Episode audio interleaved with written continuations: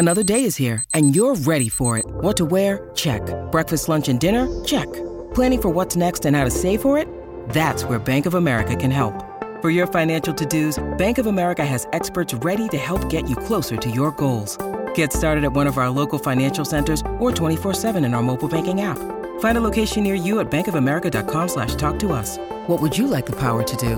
Mobile banking requires downloading the app and is only available for select devices. Message and data rates may apply. Bank of America and a member FDIC.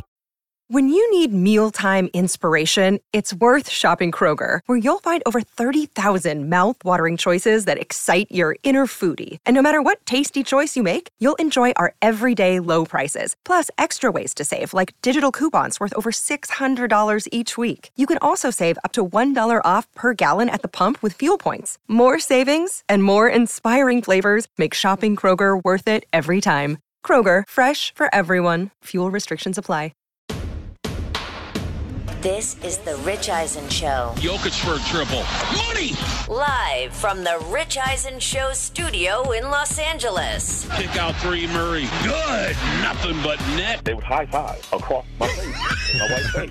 You're gonna have better seats for Game Five, Terrell Davis. I hope, man. That's the plan. Today's guests NFL Network insider Tom Pelissero, Golf Channel analyst Brandel Chamblee, 20 year NBA veteran Jamal Crawford, Seahawks wide receiver DK Metcalf, actor Harold Perrineau, and now it's Rich Eisen. Yep, man, that's a fact. I can confirm. Uh, I'm sitting here. It's the Rich Eisen Show, everybody, live from Los Angeles, California, here on the Roku channel, Sirius XM Odyssey, and this Rich Eisen Show terrestrial radio affiliate smart enough to have us. It is free on the Roku channel if you want to check us all out. I'm wearing a very nice green little uh, uh, sweater today. Uh, it's a it, it's it's it's the color of money. Uh, it's the color of golf. Um, so that's why I'm wearing this green sweater today. That's uh, I can't shake it. I can't shake it, Chris. Just can't shake it. How are you over there, Chris Brockman? What's going on, pal? I mean, uh, I'm great, Rich. I'm great. Elly De La Cruz hit a home run yesterday. Dude, I can't wait to talk about that guy on this show. I love him. Oh my god. Uh, yes. He, and for those who may not Great know, see you. outside of Cincinnati, if you're not paying Yes. attention to baseball, there is a new phenom, and he is phenomenal to watch. What's going on there? DJ Mikey D is in these morning, nuts. Rich. How you doing? Mike Del Tufo in his spot. TJ Jefferson, light that candle, sir, if you don't mind. Why not? I'm about to light the candle. You got a green sweater. I got a T-shirt with the Iron Sheik on it. It's Ah, all good. Okay, very good. We're here today uh, on the show. Uh, great guest list uh, on this program. Um, we got uh, Tom Pelissero to join us uh, on this program later this hour. Uh, why in the world would the Minnesota Vikings uh, let loose a guy who runs for a thousand yards like it's going out of style, and he's 27 years old and he makes 11 million bucks? Dalvin Cook is going to be released by the Minnesota Vikings. What is up with that? What What's a way to start our th- the the second Thursday of June in 2023. Um, uh, Jamal Crawford will be joining us to talk about last night's Game Three in the NBA Finals, which we'll get to in a second. Um, also on this program, the actor Harold Perrineau, who folks might know from Lost and Oz, and uh, he's in a new hit show uh, called From, uh, on currently in season two uh, on MGM Plus, which you can uh, check out right uh, on on the old apps there. And uh, Harold Perrineau will be in studio in hour number three. DK Metcalf is on this program like of the him. Seattle Seahawks. Yeah, always fun when he joins us. Lots to talk about with him uh, from the world of basketball. He was the wasn't he the most valuable player of the celebrity uh, game and the All Star game? so. Then He he uh, had a viral Rich. video where it seems like he was leaping uh, eight feet in the air. A lot of people thought it was fake. Always soft up with DK Metcalf. Ask him Uh, about that. So he'll join us on this program. And uh, and then uh, Brandel Chamblee of uh, Golf Channel will be on this program. Chamblee. I think there's lots to talk about with him, which we'll get to in a second. Because it's getting snarky. It's getting it's it's dicey, man. It is dicey in the world of golf right now. We'll talk about that in a second. But uh, let's just uh, let's uh, let's talk about what happened last night. About last night. It's kind of funny, you know how momentum swings in playoff series. We all know that. Not telling you tales out of school. Uh, after game one, the series is over. It's Denver, right? Denver's going to win it. Right. Stephen A. Smith came on this program, said, when I asked him, what are the Miami Heat uh, brass, Erik Spoelstra, thinking in whatever conference room they have, whatever hotel room they're in, meeting about uh, what happened in game one? He said, divine intervention. They're, they're praying. well, their prayers got answered. Game two is a totally different ball of wax.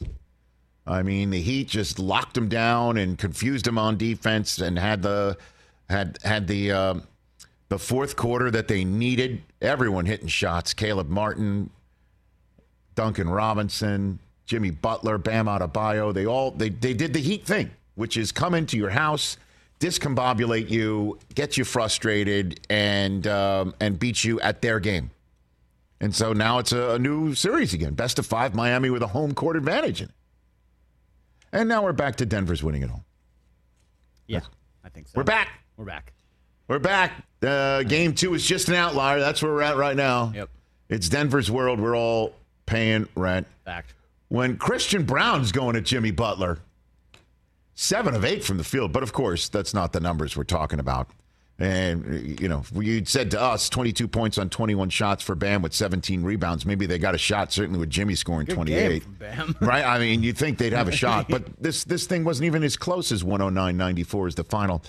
And once again, the Denver Nuggets showing the world that they have the best two-man game in basketball and maybe one of the best two-man games we've ever seen in basketball and I got to say it. I got to I got to say it.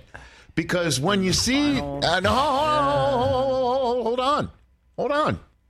Hold on. Triple doubles from both Jokic and Murray last night. Uh-huh. First time we've ever seen that in, in the NBA Finals. We've never seen in the history of this great association in the finals. We've never seen a pair of teammates triple double in the same game. I and I know the know, pushback know. being, okay, Rich, hold on a minute. Because Murray got his 10th rebound with nine seconds to go. Yeah. Oh, you got it. He, he still got it. And you know, the game isn't, uh, you know, uh, what is- 47 minutes 47 minutes. Thank you for doing the math for Yeah. me. My God. I was told there'd be no math. but I boxed myself in. Thank you, Chris. You got it, Rich. Here for you. 30 point triple doubles. Do you know how many times that's happened in the NBA Finals? We just established there's never been triple doubles. Zero. Do you know how many times it's happened in the NBA playoffs where teammates have triple doubled 30 points in the same game in the NBA playoff, any playoff series? Do you know how many times that's happened? Zero. Zero. Do you know how many times in the NBA regular season we've ever seen a triple double from a pair of teammates where they've scored 30 points like Jokic and Murray did last night on the Miami Heat? Do you know how many times we've ever seen that happen in the regular season? Chris Brockman? Zero. That's correct. we saw something last night we've never seen. Ever. And this is against a Miami Heat team that's you know going to switch defenses on you. It's going to confuse you. It's going to try and and and on occasion they did they did the they did the trick. A couple times I've you know if you were just cherry pick where uh, Murray is trying to play that two man pick and roll game and he's got two guys on him five five feet in front of the half court line. That's how far off the three point line they were hectoring him, and then he'd have no choice but to give up the ball, reverse it, and then Jokic would invariably have like Gabe Vincent on him, you know, and then Vincent would try to play tough defense. I mean, that's the way the Heat scrap and claw. And they threw the first ever 30 point triple double, double dip in the history of the NBA on that Miami Heat team. So now we're back to the uh, NBA Finals are over, and we'll talk to Jamal Crawford about it later on. Not only that, Rich, Joker, Joker had the first ever 30 20 10 triple double in the NBA Finals. 32, 21, and 10. No one's ever had a game like that in NBA Finals history. There's nobody like him. There's nobody like him. Unicorn. Unicorn. And, you know, eh, while we're overreacting, saying the series is over, uh, I mean, who's going to beat the Nuggets ever again? I don't know. the way that these folks are playing. Because Michael Porter Jr. at 6'10, he's missing shots. oh, he's playing horrible. But he's, he's, he lost a jump ball with Gabe Vincent. He had eight inches on him and lost. Like, see, he's in a fog. He's not even playing right now. Yep. They're not even firing on all cylinders. But if these two guys are playing like that, see ya. Yeah, if you look at the score, it's a Miami Heat type of game. Like, Yeah, yeah. it was in the tw- in the mid twenties at the end of the first quarter. Yep. A close game at the half. Yep. It's kind of ugly. It's not Yeah. up and down. Yeah, Nuggets It's- aren't, it's like- playing into Miami's hands. Yeah, they're not putting up a buck twenty. And it doesn't matter. Buck 30. It doesn't matter. And the conversation shifts, Rich. If this is all over and it goes the way we think it's going to go, it's where does Joker land now on the all-time list? Well, I guess we got two more wins before we turn the page. I to that. understand, but I'm telling No, you, I know. get, He's get ready. there. That's the oh, Okay. conversation. And, and, and by the way, Suddenly, is he top 25? Is he in the top 20 now? oh, worthy conversation. It's coming. And if you don't have it, his brothers will force you to have it. so, Jamal Crawford coming up. Love it. Let's talk about the LIV Tour and the PGA Tour because Brandel Chamblee will be Setting up joining us in a moment. Oh, no, hold on. It is. I, I, I, we had our first blush reaction of WTF two days ago. Yesterday, we talked about how much, right? How much did the Saudis put on the table? How much can we as fans take? How much do we love golf and things of that nature, right? The how much. Now, the question I'm having is how in the world are they going to make it work with the actual, you know, players? How will they make this marriage work with the players? Because it is ugly. Or, as the kids would say back in my camp days, and I'm assuming they still do, fugly. Mm-hmm. Look it up. It is right now absolutely fugly. And case in point, how are they going to make it work with the PGA Tour players? Because now, after that 4 p.m. Eastern time meeting between Jay Monahan, the soon to be former PGA Tour commissioner, and now whatever the hell they're going to call this thing, CEO, he met with the players. We're learning what happened in that meeting on Tuesday at 4 Eastern at the Canadian Open. And uh, like the beer up there, more potent Tastes like than moonshine. ever before. This one, holy smokes. Rory McIlroy in the middle of it, too. According to Golf Channel and James Corrigan, the golf correspondent for The Telegraph, which is a UK publication, Monahan was talking to the players. It got ugly. Grayson Murray, the world's 227th ranked player, shouted for Monahan to resign, according to the Telegraph, saying, quote, We don't trust you, Jay. You lied to our face. Rory McIlroy, who stayed silent for much of this meeting, and again, Roy was a guy who turned down half a B, right? Apparently, Yeah. to be the face of this a lot. He turned out a lot. PGA Tour. He was the face of all that was good about golf and the PGA Tour. Said nothing until, according to this, yelled back, quote, just play better, Grayson. According to, and I just love the way the Brits write, James Corrigan, quote, but in a mutinous atmosphere, the world's number three's defense of Monahan apparently did not achieve unanimous approval. Golf Channel first reported the exchange, and another source has confirmed to Telegraph Sport that Murray responded by telling McIlroy to quote unquote F off. Ha ha! And then there's the fact that the players are pissed, and maybe the top of the tippy top aren't so much because Jay Monahan said they're going to be made whole, Rewarded for their rewarded loyalty. for their loyalty, Rewarded for their loyalty. right? And Mike Del Tufo, didn't we have that exclusive soundbite yesterday? Yes. Do you want it again? I do. Hang on, I gotta get it. I do Stand want it again. We have the Rich Eisen Show exclusive soundbite. It's soundbite gonna take a second. of uh, maybe Rory or Tiger. I don't know. It was of them uh, expressing to everybody in the PGA Tour how it needs to work in order to be made whole. Now that the LIV Tour and the PGA Tour have merged with one another. Here on this program, we have the exclusive sound. We played it yesterday. Here it is. Hold on, hold on. Oh, you got it, Mike? No, no, I got. I oh. gotta find it. Okay. Well, forget it. I, I, I, Forget it. I tried, Nah, Mike. didn't I didn't record it. I played it live. I did it live. At any rate, put it all together. Rory McIlroy he might not be a fan favorite within his own rankings. And how about this? You got all of a sudden the LIV Tour might not be dead. And Rory McIlroy had this to say about the LIV Tour potentially surviving. It's not LIV. I think that's the thing. I still hate LIV. Like I hate LIV. Like I, I hope it goes away, and I would fully expect that it does. Um, and I think that's where the distinction here is. This is the PGA Tour, the DP World Tour, and the PIF. Very different from LIV. All I've do- tried to do is protect what the PGA Tour is and what the PGA Tour stands for, and I think it will continue to to do that. Um, so, look, going forward, I hope that there's, you know, there may be a team element, and you're going to see maybe me, maybe whoever else play in some sort of team golf, but I don't think it'll look anything like LIV has looked, and I think that's a good thing. Well, uh, I got news for Rory.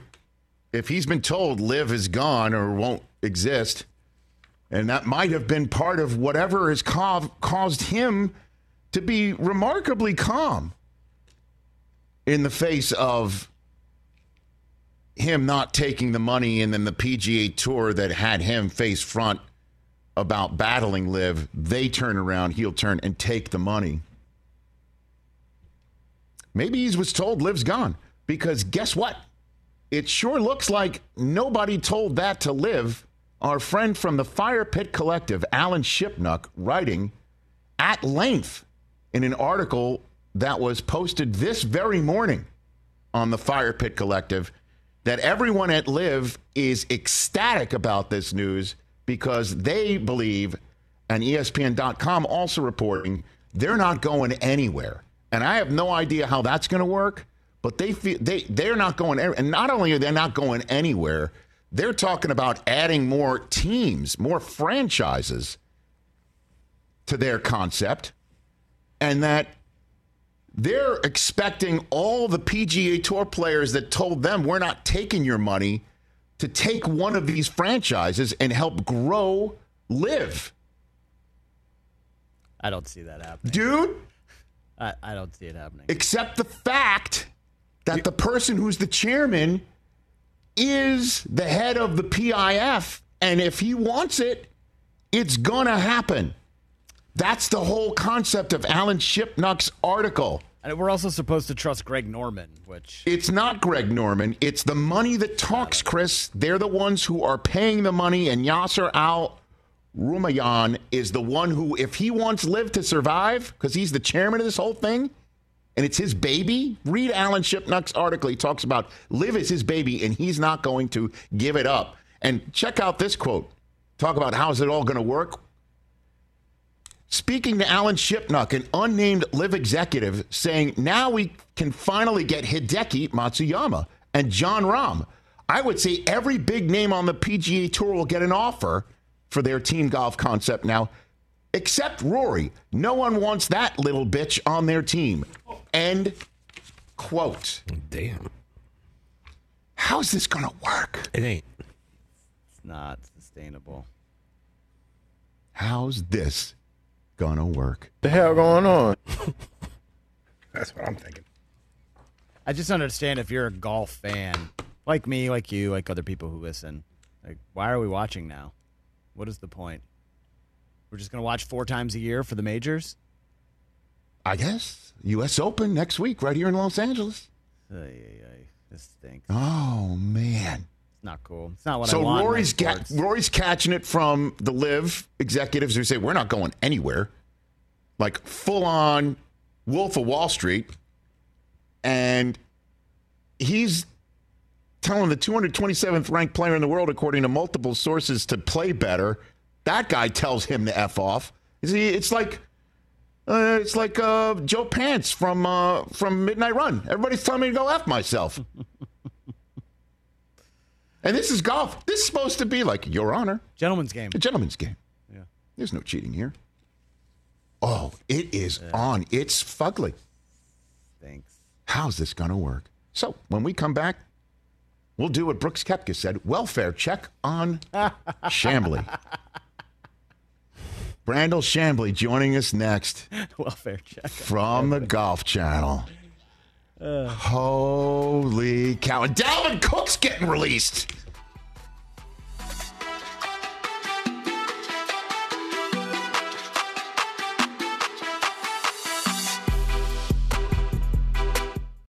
Let's talk sleep number, people, because quality sleep is so essential. That's why the Sleep Number Smart Bed is designed for your ever evolving sleep needs, and the same thing for your partner, so you can choose what's right for each of you whenever you like.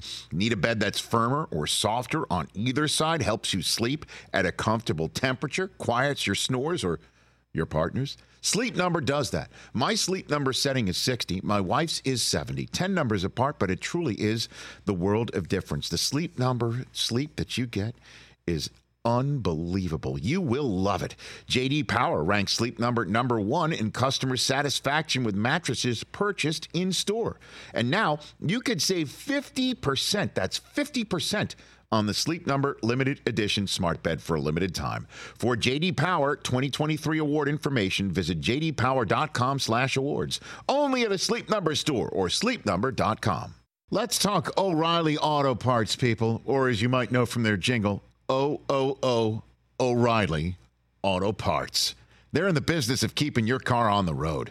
O'Reilly Auto Parts offers friendly, helpful service and the parts knowledge you need for all your maintenance and repairs because you know when you need your car fixed, you need somebody who knows what they're talking about and is helpful, has a smile on their face, and gets you back on the road. They've got thousands of parts and accessories in stock, either in store or online, so you never have to worry if you're in a jam. The team at O'Reilly Auto Parts can test your battery for free in or out of your car. If it needs to be replaced, they'll help you just find the right battery for your vehicle.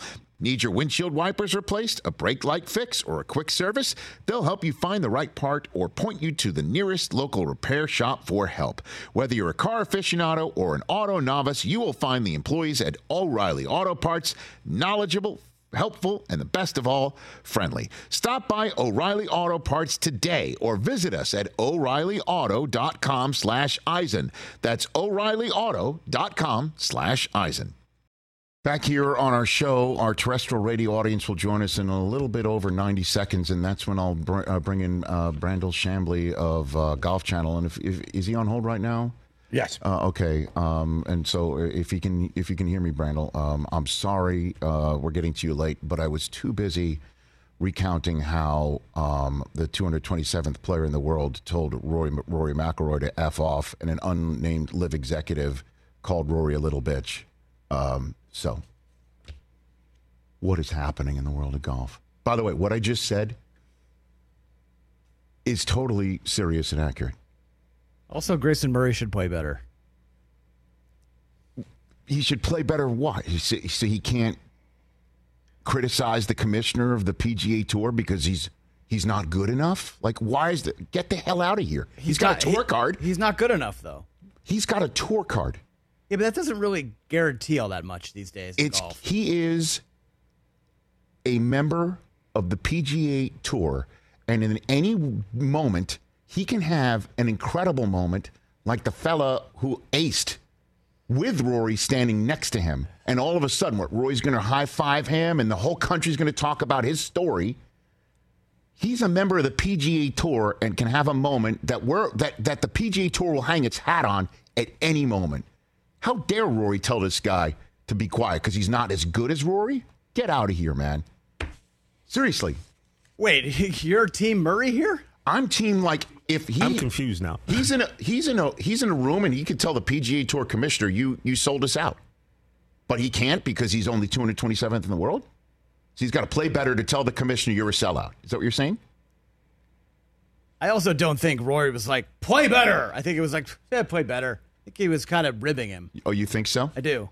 Uh, according to these articles, that's not the that's not the case, but we'll see. Back here on the Rich Eisen Show Radio Network, sitting at the Rich Eisen Show desk, furnished by Grainger with supplies and solutions for every industry. Grainger is the right product for you. Call clickgrainger.com or just stop by. You know what? You know what we're gonna do? Here's what we're gonna do. Uh, we're gonna do, uh, if we can, a solid for the uh, uh, defending PGA champion. We're gonna do a, a welfare check on uh, on Chamblee. How about that tweet the other day from Brooks Koepka? Wow. Joining us here from Golf Channel, kind enough to call on the show, is Brandel Chamblee. I'm doing a welfare check on you. How are you? Brandel. I appreciate that. I'm I'm I'm very well. Thank you very much, Rich. Nice What- to join you guys. How'd you take that tweet from Brooks? Brandel? Uh, I laughed at it. You know, uh, the look. I I, I look at uh, that day as if you can find any levity in that day, uh, the fact that they thought it was cause for celebration was was quite humorous on the LIV side.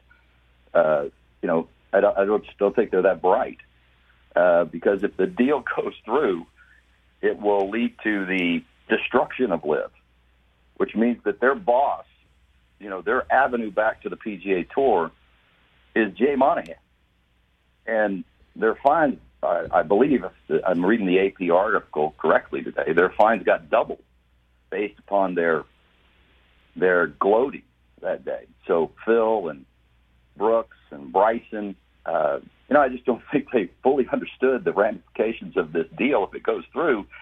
That they're out of a job. They'll have no place to play golf other than the major championships, who, uh, you know, haven't really, um, you know, made any movement to to thwart LIV players uh, because they, you know, they have different parameters than the PGA Tour. But but their their avenue back through golf is going to be a highly penalized one uh, to play the PGA Tour, and they wouldn't have done their case uh, any favors with their with their gloating on social media. You really think that's the way it's going to go, Brandon? Because you know, to me, this whole 48 hour period has shown more than ever before that money talks. And the Saudis bought golf. I mean, that's the that is the answer. That is absolutely what just happened. That's the way it feels like to me. I had David Faber of CNBC who was breaking the story the other day and he's the business guy in the conversation. He, you know, he, he said, "Yep, that's what they did. They bought golf." You think that the Saudis, the PIF, will buy this entity and then not have Brooks Koepka and Mickelson and Bryson DeChambeau on it playing? You don't? You think that's well, going to it's happen? A very, co- it's a very, it's a very complicated uh, deal to work through, Rich. Uh, so, you know, if you if you look at where the PGA Tour was, mm-hmm. and they were in in uh, intractable litigation, and they were hemorrhaging money, right? And so they were competing against somebody with an endless source of money, who really all they wanted to do was not just have a foot in the game of golf; they wanted to be in the room, right? So they were never going to stop suing the PGA Tour, and then the for the tour to compete, they had to elevate their purses that were probably not supported by the ratings. So they had some stress title sponsors. So it's like, you know, now they now they got to now they got to get with their let's call it an enemy, right? Keep your enemies closer, kind of thing. Get in the room with them, talk about it, and I, I think their their first goal, the PGA Tour, was to end the lawsuits, right, and then try to figure out some partnership. And I'm I'm I'm connecting dots here. Yep. Try to end try to end some the, the, the litigation and create a partnership that ends LIV. And if this deal goes through, I, I have no doubt that it will end LIV. And if you listen to the rhetoric, if you listen to Yasser and you listen to Jay Monahan, they're very careful to say every single time they talk about this is that the PGA Tour is in a control position. They are in a control position. What PF, what PIF is doing is now, and of course, yeah, they're investing in the PGA Tour for a company that right now exists only in the ether.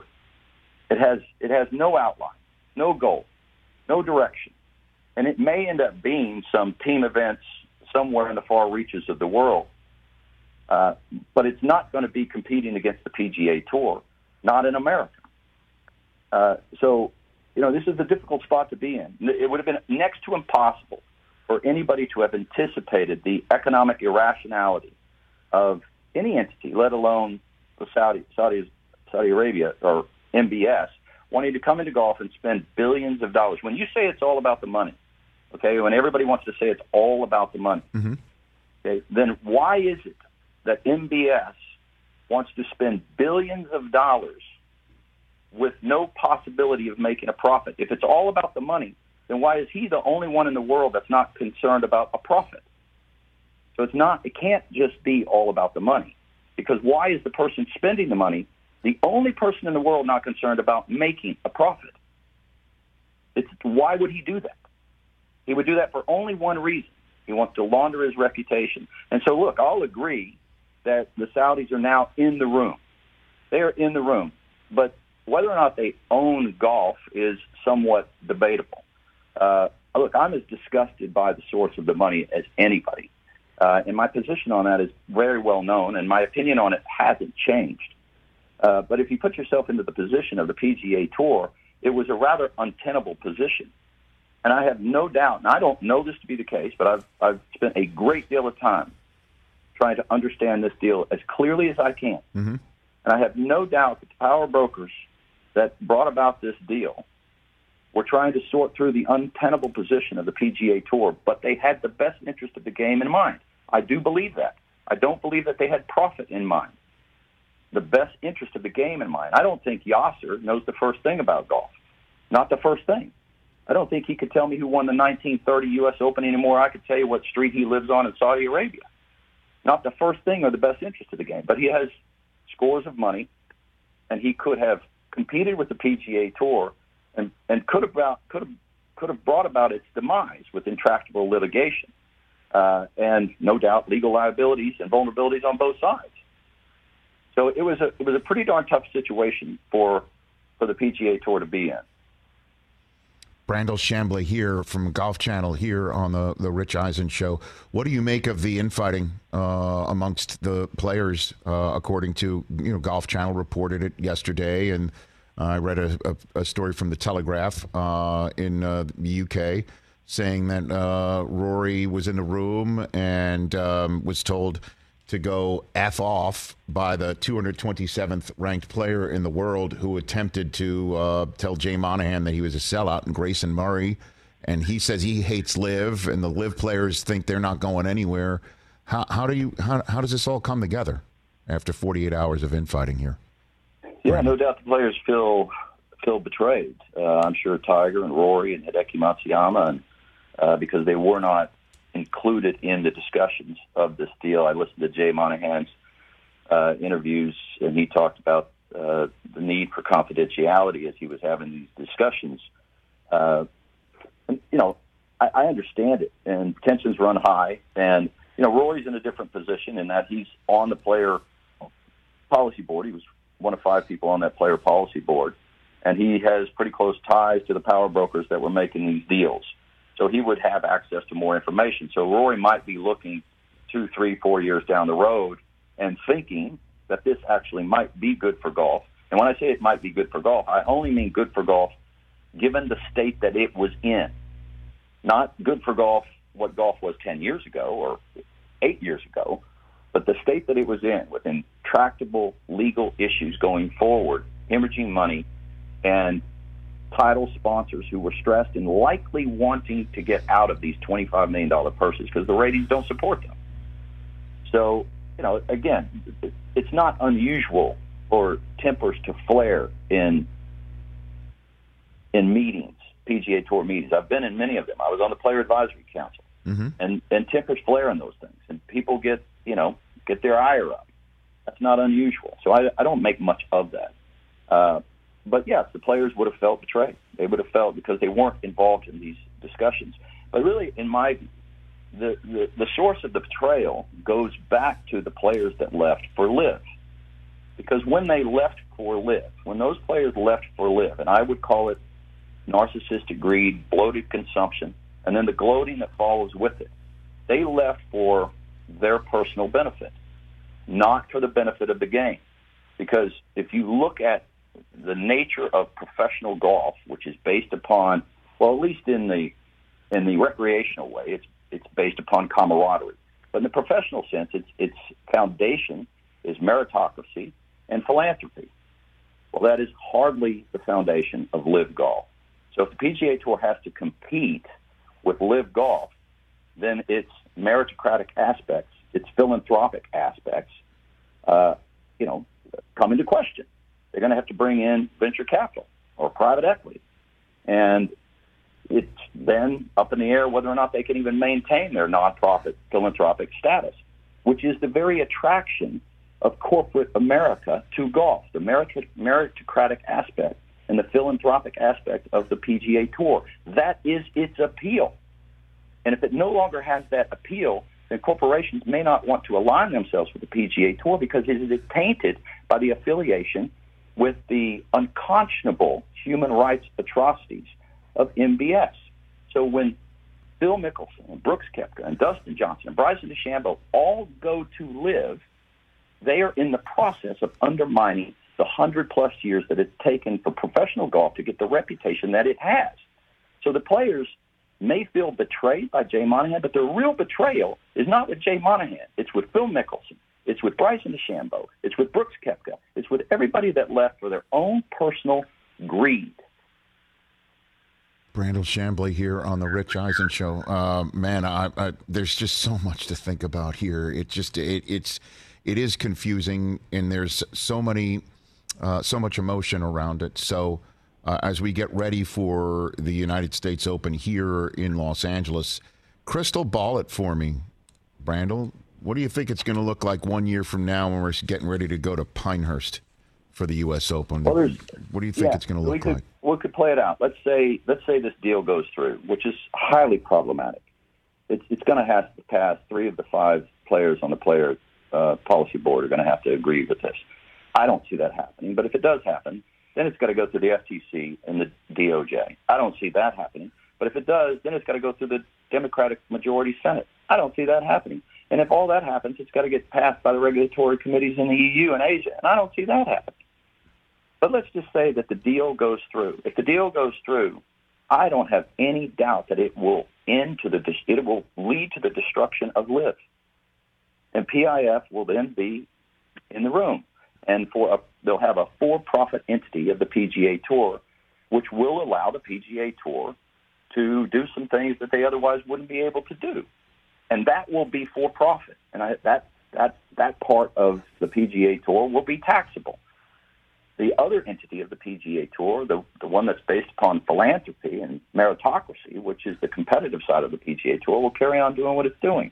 And the players that uh, went to LIV will have to come back to the PGA Tour with Jay Monahan, or if he survives, Jay Monahan as their boss on the profit side of the tour.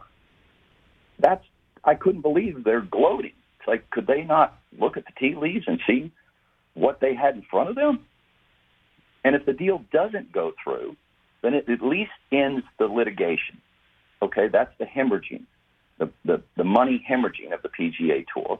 And and and I think it would still end to the destruction of LIV. LIV will then grow, go to team events in the, some far corners of the world that has zero traction, zero interest, will never make money, uh, and I think it will still end to the destruction of of of LIV.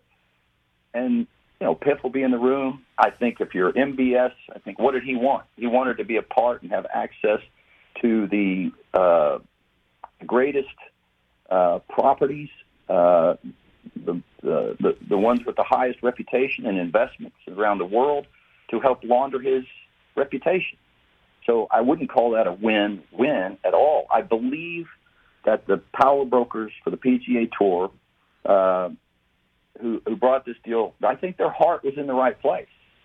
But that doesn't mean I think they did the right thing. But they were in a very tough spot, a very tough spot, and that tough spot was because of Phil and Bryson and Brooks and DJ and a lot of them that defected for narcissistic greed. Well, I mean that. So, what about the idea that the deal does go through? Uh, there are some LIV tour events that are in the so-called dark weeks of the PGA Tour.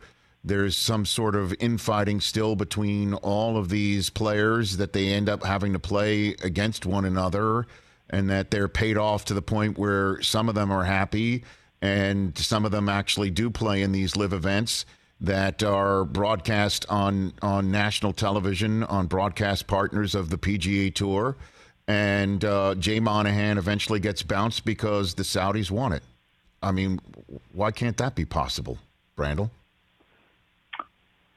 Look, I, you know, I, I, I don't see that happening. Okay. You know, I, uh, I just don't, I just don't see that happening. There, there hasn't been galvanized support for the LIV product. Its ratings are atrocious.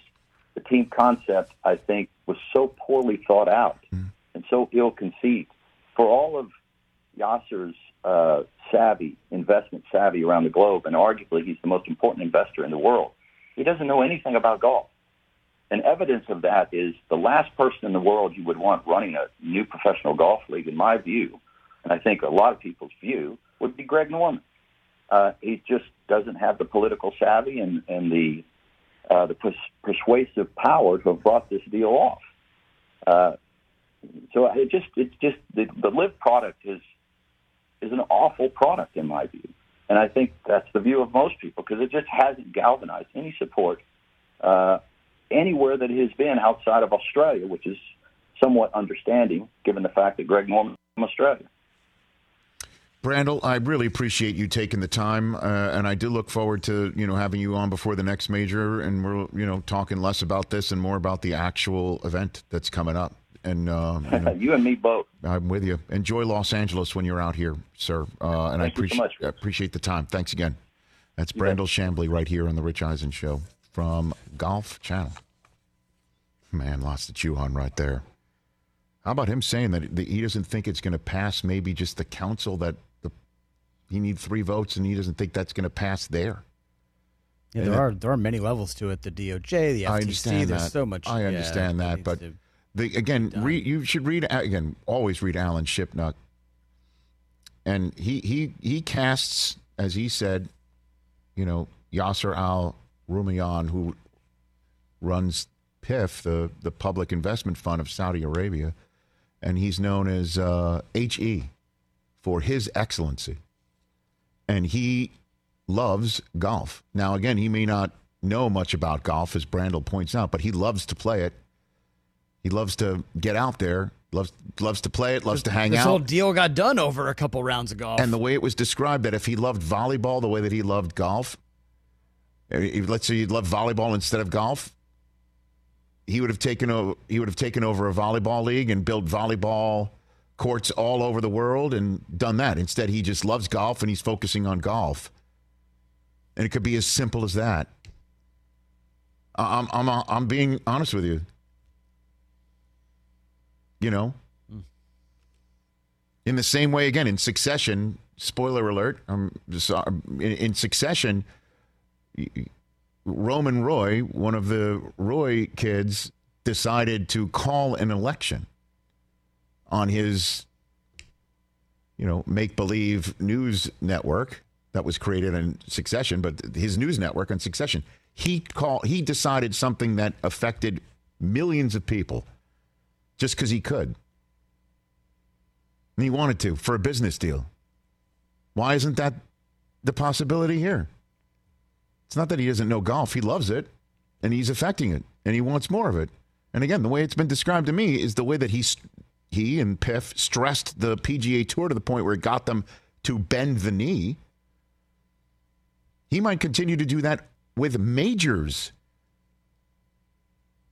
by flooding the zone with purses so so many other places that the majors can't keep up in the same way the PGA Tour couldn't keep up because you know the majors are separate from the PGA Tour.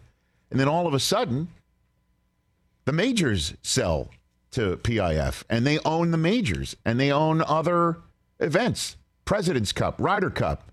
And then suddenly now they go to these sponsors that Brandel says maybe aren't interested in it because of where the money's from.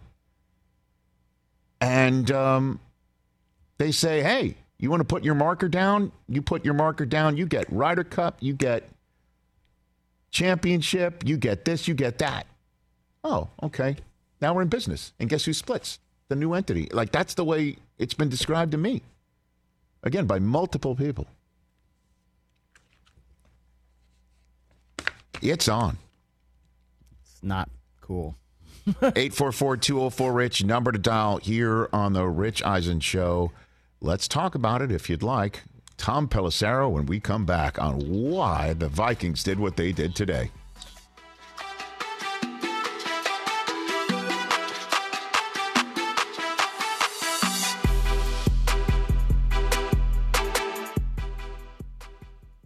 Let's talk game time. Boy, do we love using game time tickets at the Rich Eisen show. And every single time I've been watching the basketball playoffs on TV, I've been wondering what it would be like to be at these games. And when you choose your tickets on game time, you can see the view from your seat where the court is, where you are in relation to it, and then the all in prices. That's my favorite feature. The all in prices makes sure that you see the lowest price guarantee and also know exactly how much everything costs all in before you purchase. So all the guesswork is removed when you buy playoff tickets with Game Time. Download the Game Time app, create an account, and use my code RICH for $20 off your first purchase. Terms apply. Visit gametime.co for restrictions. Again, create an account, redeem my code RICH for $20 off your first purchase. Download Game Time today. Last minute tickets, lowest price guaranteed. It's that time of year, people. Spring has sprung, and that means spring cleaning, or at least the partner in your life is demanding that you do it. Whether that means stocking up on cleaning supplies or swapping out your winter clothes for new spring clothes, make sure you're using Ibotta and get real cash back with every purchase. Ibotta is a free app that gives you the most cash back every time you shop on hundreds of items from groceries to beauty supplies to toys. The average Ibotta user earns $256 per year. That could cover the cost of an entire shopping trip, that flight you've been eyeing, or the fancy dinner you've been craving. Join the over 50 million users and earn cash back every time you shop from over 2,700 brands and retailers. And right now, Ibotta is offering our listeners $5 for just trying Ibotta by using the code EISEN when you register. Just go to the App Store or Google Play Store and download the free Ibotta app to start earning cash back and use my code EISEN. That's I B O T T A in the Google Play or App Store and use my code EISEN. Back here on the show, uh, two minutes until our radio audience returns. So let's bring in Tom Pelissero from my colleague from the NFL Media Group. How are you doing, Tom? I'm good, Rich. How are you? Well, you know how this works. The radio audience returns. That's when we're going to really get into, uh, you know, the the meat of our conversation. But in the in the 90 seconds we have here, um, anything you need set up when you're you're going to be sitting in this chair for three days next week while I'm uh, with the fam on vacation? Anything you need? I didn't get your your uh, your rider about what you require in the green room yet, Tom. Anything you require? Only green jelly beans. Other than that, I'm pretty flexible. Green? um, in terms of Green you, jelly get- you do a great job cleaning up. I think generally, Okay. uh, you know, right. find the, the really um, out of order at all. So Okay. uh, I think that whatever you've been doing, just keep it up, Rich. Okay, green jelly beans. Green Uh, is, is that a green apple situation, Oh, Tom? Or are you just saying this off the top of your head? That's the first thing that leapt in your head. Or are you really a green jelly bean guy? Are you? No, I like the, I like the green apple flavor of everything. Whether it's uh, Jolly Ranchers, Oh. uh, jelly beans, I just find that that's a really. I think that that crosses. Everybody likes the red of everything, right? The cherry, the strawberry, whatever it might be. Yeah. But if you had to get to like a secondary type of a flavor, I'm taking I'm taking green apple every time. So you're an Apple Jacks guy? Oh. Are you an Apple Jacks guy when you, you eat your cereal? I was. Uh, I- I've cut out the cereal uh, at my age now. Uh, Come the day, on, your absolutely loved a age. good What the hell? Come on, Tom. Really? Those designer jackets don't fit themselves, Rich.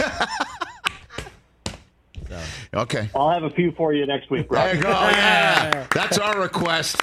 White tees and White Desi- tees. white tees and no, that's, good, that's the good morning football get up. Oh, yeah. I don't know if we do that here, but I'm gonna, I'll class it. I'll class it up. There you. you go. Tom Pelissero here on the Rich Eisen Show. He's going to be here for three days next week, and I appreciate that uh, in advance. Tom Pelissero here, live on the Roku channel, and our terrestrial radio audience returning back here on our program. Tom Pelissero, my colleague from the NFL Media Group, is here. Tom, I give you the floor. Why in the world are the Minnesota Vikings going to release Dalvin Cook? Rich, this is uh, number one, a culmination of several months of both the Vikings and Dalvin Cook trying to uh, sort out his future. And number two, it's part of the broader plan that uh, Kevin O'Connell and Kwesi Adofo-Mensah have referred to as the competitive rebuild. You've seen what they've done through the course of this offseason, moving on from Eric Kendricks, moving on from Adam Thielen, trading Za'Darius Smith. Those circumstances were uh, a little bit different there, letting guys like Patrick Peterson walk in free agency. They're not going to do a full burn it down, tear it down type of a rebuild. And you shouldn't coming off a 13 and 4 season, but it's an acknowledgement that for the long term health of the franchise, they feel like they need to keep uh, resources available to them to do extensions with guys like Justin Jefferson and TJ Hockenson to eventually make a commitment to a quarterback, whether that's Kirk Cousins or someone else, since Cousins is in uh, a contract year here. The challenging part of this with Dalvin Cook is you're talking about a four-time Pro Bowl pick. He's the only player in the NFL who's had at least 1,100 rushing yards each of the past four seasons. He's 27 years old, and he might well be the healthiest that he's ever been because that shoulder that's been popping in and out for like three years, he finally got surgically repaired. And based upon everything that I've heard, uh, he's completely on track in his recovery and will be good to go um, by the start of the training camp and the regular season. So there were scenarios all the way through the process in which the Vikings would have brought back Dalvin Cook. It would not have been at the $11 million that he was due, which was one of the driving forces behind this, and just the, the philosophical um, view on whether or not any running backs should be getting paid that type of money at this point.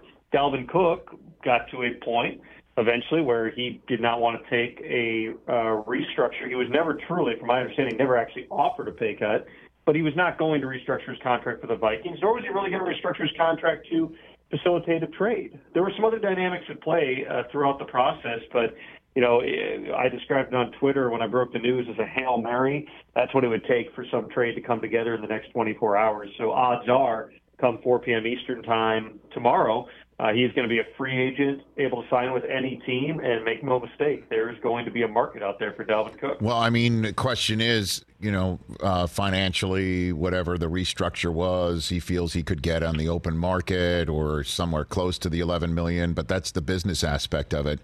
Placing that aside, what does his market look like? Everyone's pointing towards the Dolphins. So, uh, what do you think? There are many people inside and outside the league who believe that it's a it's just a fait accompli that he's going to end up with the Dolphins.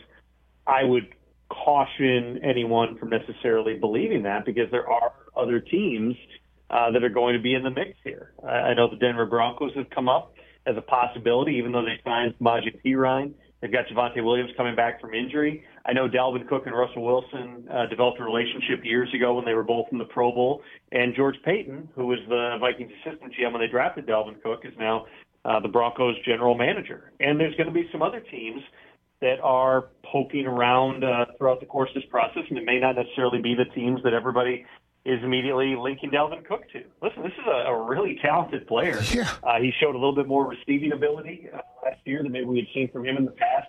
He's obviously a very dynamic runner. He has, you know, taken some shots through time, and that shoulder's been an issue. Um, but he hasn't missed a ton of games. Yeah, he had the ACL back his rookie year. And that's just kind of, yeah, he's had to work through some things these past few years here. There, there is still a market for guys like that. And I know that everybody wants to point to, well, Miles Sanders only got whatever was, six and a half a year, I think, from Carolina. Some of the other running backs, David Montgomery, I think got six. Nobody really got that uh, bank breaking type of a deal. And really, with Dalvin Cook imminently being released, the only guys who have those top, top market contracts off the top of my head are Christian McCaffrey, Alvin Kamara, and Nick Chubb. And then you've kind of got a gap down to where everybody else views the market. Uh, Dalvin Cook, I would fairly say, is not coming in for four or five million dollars. That's not going to happen. This is going to be a significant contract. Uh, my understanding is they're open to both a one-year deal and a multi-year deal. Um, this could move quickly, or Dalvin could sit back knowing he's got two million dollars uh, guaranteed from his Vikings contract. Wait, kind of see how things fall if he doesn't like the offers that he's got up front here. Uh, but I do anticipate um, fully that he's going to be on a team uh, by the time we get to the regular season here. It's just a matter of finding that right fit and a team having to pay. And when you've got multiple bidders, Rich, usually that means that um, you're going to get some numbers. Tom, uh, and you know Saquon's out there chit chatting with the Giants. I got about forty seconds. Can you give me a quick update on that? Because he's sitting out there um, waiting for a long term deal, and you just see Dalvin Cook's going to hit the open market at age twenty seven.